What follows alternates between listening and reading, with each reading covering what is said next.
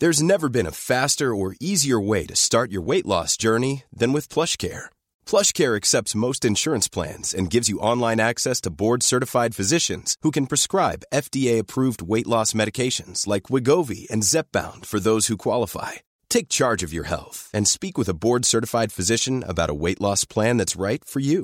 Get started today at plushcare.com slash weight loss. That's plushcare.com slash weight loss. plushcare.com slash weight loss.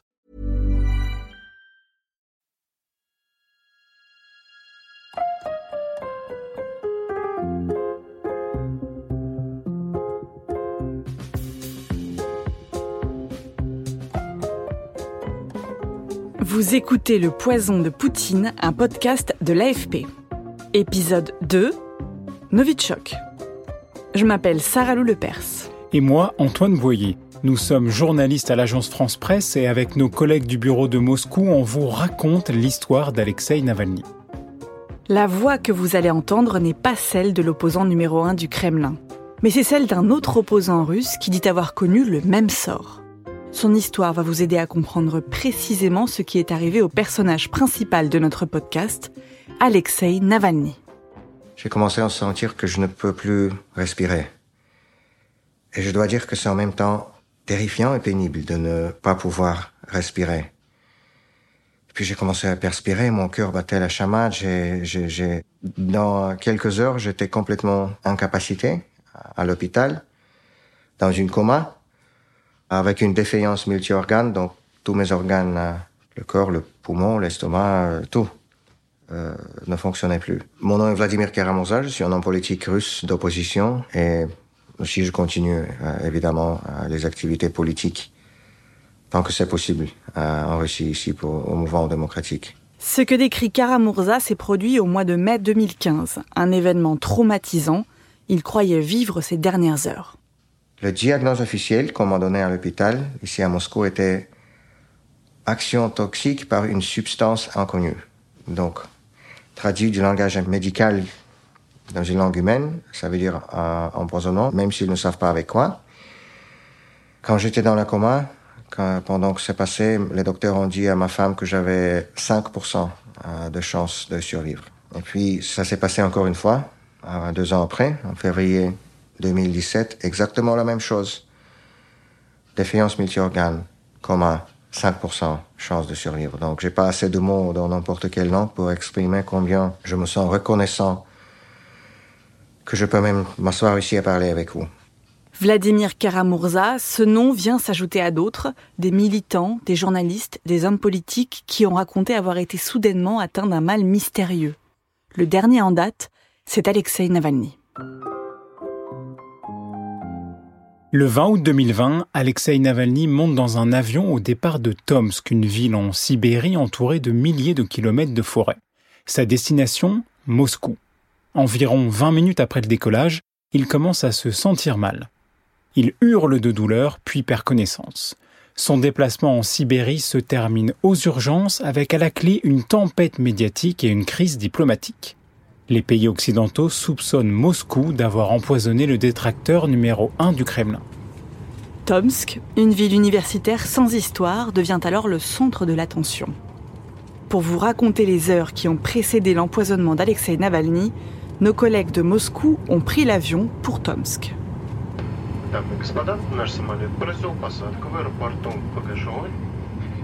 Jonathan Brown et Andrea Palachano ont dormi dans le même hôtel que Navalny. So we're here outside the Xander Hotel in Tomsk. Ça y est, on est arrivé devant l'hôtel. Et tout autour, il y a plein de maisons en bois typiques de Sibérie, en pas très bon état, mais néanmoins très jolies, qui sont assez caractéristiques de la ville de Tomsk. C'est vrai que c'est un endroit euh, pas forcément remarquable, si ce n'est qu'un des principaux euh, événements politiques de l'histoire récente russe s'est produit ici.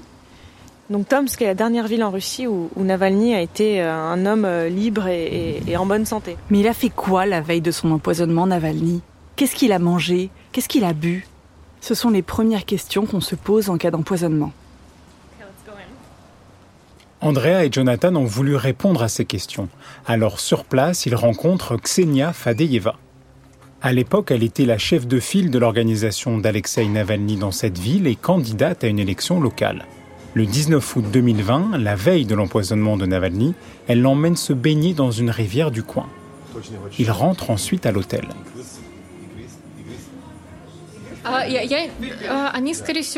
On est rentré le soir après la baignade, on a accompagné Navalny jusqu'à l'hôtel et on est allé au restaurant où d'autres employés de sa fondation anticorruption mangeaient un morceau. Navalny a commandé un cocktail, un Bloody Mary ou un Negroni. Il ne l'a pas trouvé bon et on est parti. Ce soir-là, Alexei Navalny veut commander un Bloody Mary. Le bar de l'hôtel n'a pas les bons ingrédients, alors il se rabat sur un Negroni. Navalny ne peut en avaler qu'une gorgée, ce qui plus tard éveillera les soupçons. Y avait-il quelque chose dans son verre? Andrea et Jonathan commandent un Negroni au même endroit. Verdict, le cocktail n'est pas bon. Vers 23h, Alexei Navalny regagne sa chambre, fait son sac et se couche. Son avion décolle tôt le lendemain matin.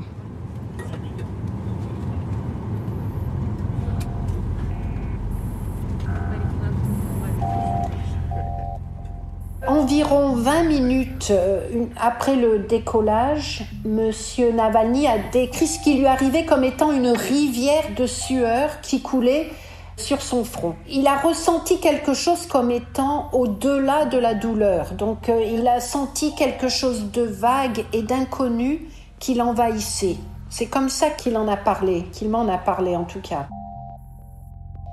La personne que vous venez d'entendre est Agnès Calamar, secrétaire générale d'Amnesty International. Je l'ai appelée car c'est elle qui a enquêté pour l'ONU sur l'affaire Alexei Navalny. Elle a même pu lui parler pendant sa convalescence. Et elle m'a raconté précisément ce que l'opposant russe avait ressenti au moment de son empoisonnement. Donc il, a demandé à, sortir pour aller aux toilettes, pour aller se laver euh, le visage. Il est probablement resté une dizaine de minutes dans les toilettes euh, de l'avion avant de pouvoir sortir. Quand moi, il m'en a parlé, il m'a décrit son expérience dans les toilettes comme si quelqu'un essayait de lui donner le baiser de la mort. Voilà. Il avait vraiment l'impression que la vie sortait de son corps. Comment expliquer ce qui est arrivé à Alexei Navalny? Grâce au rapport d'Agnès Calamar, nous savons ce qu'il a bu et mangé la veille de son empoisonnement. Des sushis, une gorgée de Negroni. Et au réveil, il a bu de l'eau et du thé. Mais son enquête arrive à une autre conclusion. Il semblerait que l'empoisonnement ait été un empoisonnement par la peau, c'est-à-dire que ce n'est pas quelque chose qu'il a avalé, ce n'est pas quelque chose qu'il a euh, reniflé, euh, mais il s'agirait plutôt de quelque chose qui était placé sur son pantalon, peut-être, qui aurait pénétré euh, le corps de M. Navalny par toucher, par la peau. Par quel produit Alexei Navalny a-t-il été empoisonné? Des laboratoires français, suédois et allemands se penchent sur la question, l'Organisation pour l'interdiction des armes chimiques aussi. Tous arrivent à la même conclusion, le poison utilisé appartient à la famille du Novichok, un agent neurotoxique créé à l'époque soviétique le poison aurait été placé sur le caleçon d'Alexei Navalny. Ce que l'on sait, c'est que c'est un poison qui est très délicat, c'est-à-dire qu'on peut facilement, rapidement empoisonner euh, toute une ville avec ce poison. Je pense qu'il est important d'insister sur le fait qu'il s'agit d'une arme chimique. On parle de poison, mais c'est une arme chimique, le Novichok. Comprenons bien ça. Mais qui a accès à un tel poison? Novichok, ce nom vous dit peut-être quelque chose. Souvenez-vous, on est en 2018 dans la ville de Salisbury au Royaume-Uni. Un ancien agent double russe, Sergei Skripal et sa fille sont retrouvés empoisonnés. La substance identifiée est le Novichok. À l'époque, la première ministre britannique n'y va pas par quatre chemins. Theresa May accuse Moscou. La Russie a mené une attaque sans scrupules contre le Royaume-Uni en tentant d'assassiner deux personnes dans les rues de Salisbury. Sergei Skripal et sa fille s'en sortent, mais une femme entrée en contact avec le poison meurt. Cet empoisonnement déclenche une crise diplomatique, des dizaines de diplomates russes sont expulsés par les pays occidentaux. Moscou, de son côté, dément toute implication dans l'affaire.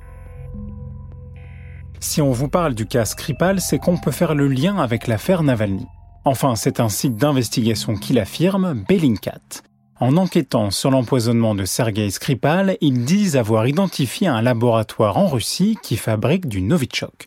Leur enquête les a menés jusqu'au service de sécurité russe et Bellingcat affirme que ce sont eux qui sont derrière l'empoisonnement de Skripal. Alors quand Alexei Navalny est empoisonné, Bellingcat est persuadé que le même laboratoire est impliqué. Il détecte des appels passés entre ce laboratoire et la ville de Tomsk. J'ai passé un coup de fil à Arik Toller, l'un des enquêteurs de Bellingcat. Juste avant l'empoisonnement, on a observé des appels en rafale, notamment vers Tomsk, la ville où Navalny a été empoisonné. Pour nous, c'était un indice. On s'est dit qu'il se passait quelque chose là-bas, car les mêmes scientifiques étaient en train de parler à des gens juste avant et après l'empoisonnement de Navalny. Pour nous, ça a été un signe, un indice de leur implication. Cet indice met les enquêteurs de Bellingcat sur la piste de services de sécurité russes, le FSB et le GRU. On découvre souvent des informations car ces agents font des choses vraiment idiotes. Par exemple, si on sait autant de choses, c'est parce que le FSB et le GRU, quand ils achètent des billets d'avion pour leurs agents, eh bien, mettons, vous êtes dans un avion, votre mission est d'empoisonner un gars à Tomsk, ok Navalny, ok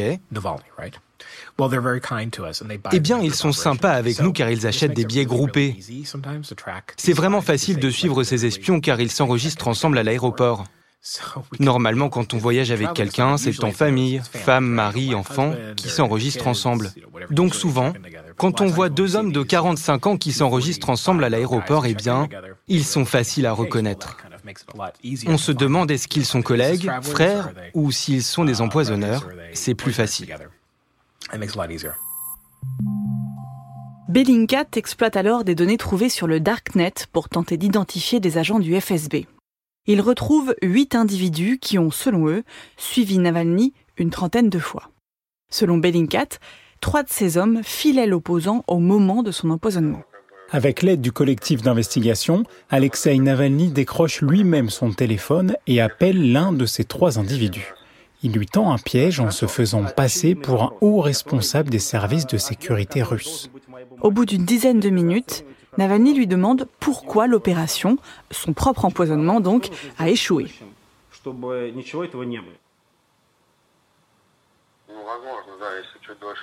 À l'autre bout du fil, l'agent dit qu'ils n'ont pas eu de chance. D'après lui, si l'avion n'avait pas atterri en urgence, les choses se seraient terminées différemment. Autrement dit, Navalny serait mort. La décision du pilote de, faire cet atterrissage d'urgence, ça a de toute évidence sauvé la vie euh, d'Alexei, parce que si le pilote avait décidé d'aller jusqu'à Moscou, il serait mort dans l'avion. Le ministre russe des Affaires étrangères, pour sa part, affirme que Moscou n'a jamais voulu la mort de Navalny. Sergei Lavrov assure que tout a été mis en œuvre pour qu'il soit hospitalisé au plus vite. Le recours au Novichok amène cependant Agnès Kalamar à privilégier une hypothèse. Seul l'État russe a pu mener une telle opération.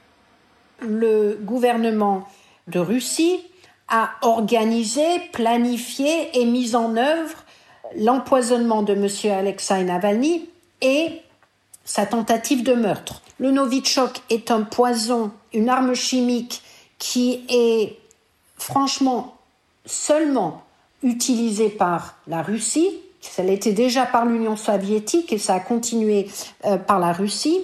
Et selon nous, les, experts de, de, manipuler le Novichok sont des experts qui travaillent pour le gouvernement russe. C'est aussi ce que pense Vladimir Karamurza. Vous l'avez entendu au début de cet épisode décrire les symptômes de son empoisonnement. Et maintenant, grâce aux, investigateurs de Bellingcat, on connaît même les noms des gens qui ont essayé de tuer moi, qui ont essayé de tuer Alexei Navalny, qui ont essayé de tuer et qui ont tué en fait beaucoup d'autres opposants politiques euh, du Kremlin.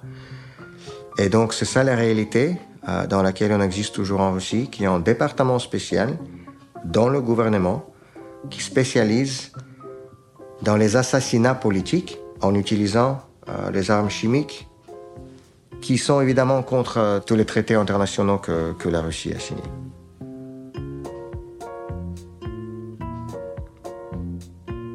Vladimir Poutine lui-même a réagi à l'empoisonnement d'Alexei Navalny en décembre 2020. À l'époque, son principal opposant était en convalescence en Allemagne. Dans l'extrait que vous allez entendre, le président russe affirme qu'Alexei Navalny travaillait pour le compte de services secrets étrangers. D'après lui, si la Russie avait vraiment voulu assassiner Alexei Navalny, elle y serait parvenue. Э, э, Ce patient de l'hôpital de Berlin est soutenu par les services spéciaux américains. Si c'est vrai, alors c'est curieux, et les services russes doivent garder un œil sur lui. Cela ne veut pas dire pour autant qu'il faut l'empoisonner. Qui a besoin de lui? S'ils avaient vraiment voulu le faire, ils auraient fini le travail. Quand sa femme s'est adressée à moi, j'ai ordonné sur le champ de le laisser partir pour être soigné en Allemagne.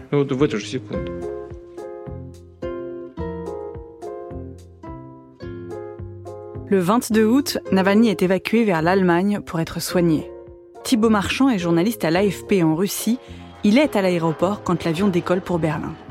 Avant de voir l'avion emportant Alexei Navalny s'envoler, on ne pouvait pas dire s'il allait mourir ou s'il allait survivre. En Allemagne, Alexei Navalny documente son long rétablissement sur son blog et sur Instagram, sa famille à ses côtés. Puis le scandale se tarit, il se sent mieux. Notre histoire aurait pu s'arrêter là, Navalny aurait pu vivre une vie paisible en exil. Mais cinq mois plus tard, il réserve un billet d'avion pour rentrer chez lui à Moscou. Merci d'écouter Le Poison de Poutine, un podcast en cinq épisodes proposé par l'AFP. Si ça vous plaît, parlez-en autour de vous, partagez ce podcast sur les réseaux sociaux et donnez-nous des étoiles et des commentaires là où vous avez l'habitude de nous écouter. Vous pouvez aussi vous abonner au compte Twitter et Instagram de l'AFP. Je m'appelle Sarah Lou Lepers.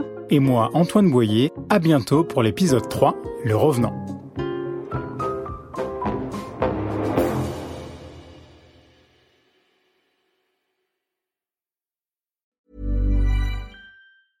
Even when we're on a budget, we still deserve nice things. Quince is a place to scoop up stunning high-end goods for 50 to 80% less than similar brands. They have buttery soft cashmere sweaters starting at $50 luxurious Italian leather bags, and so much more.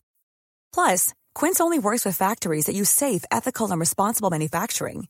Get the high-end goods you'll love without the high price tag with Quince. Go to quince.com/style for free shipping and 365-day returns.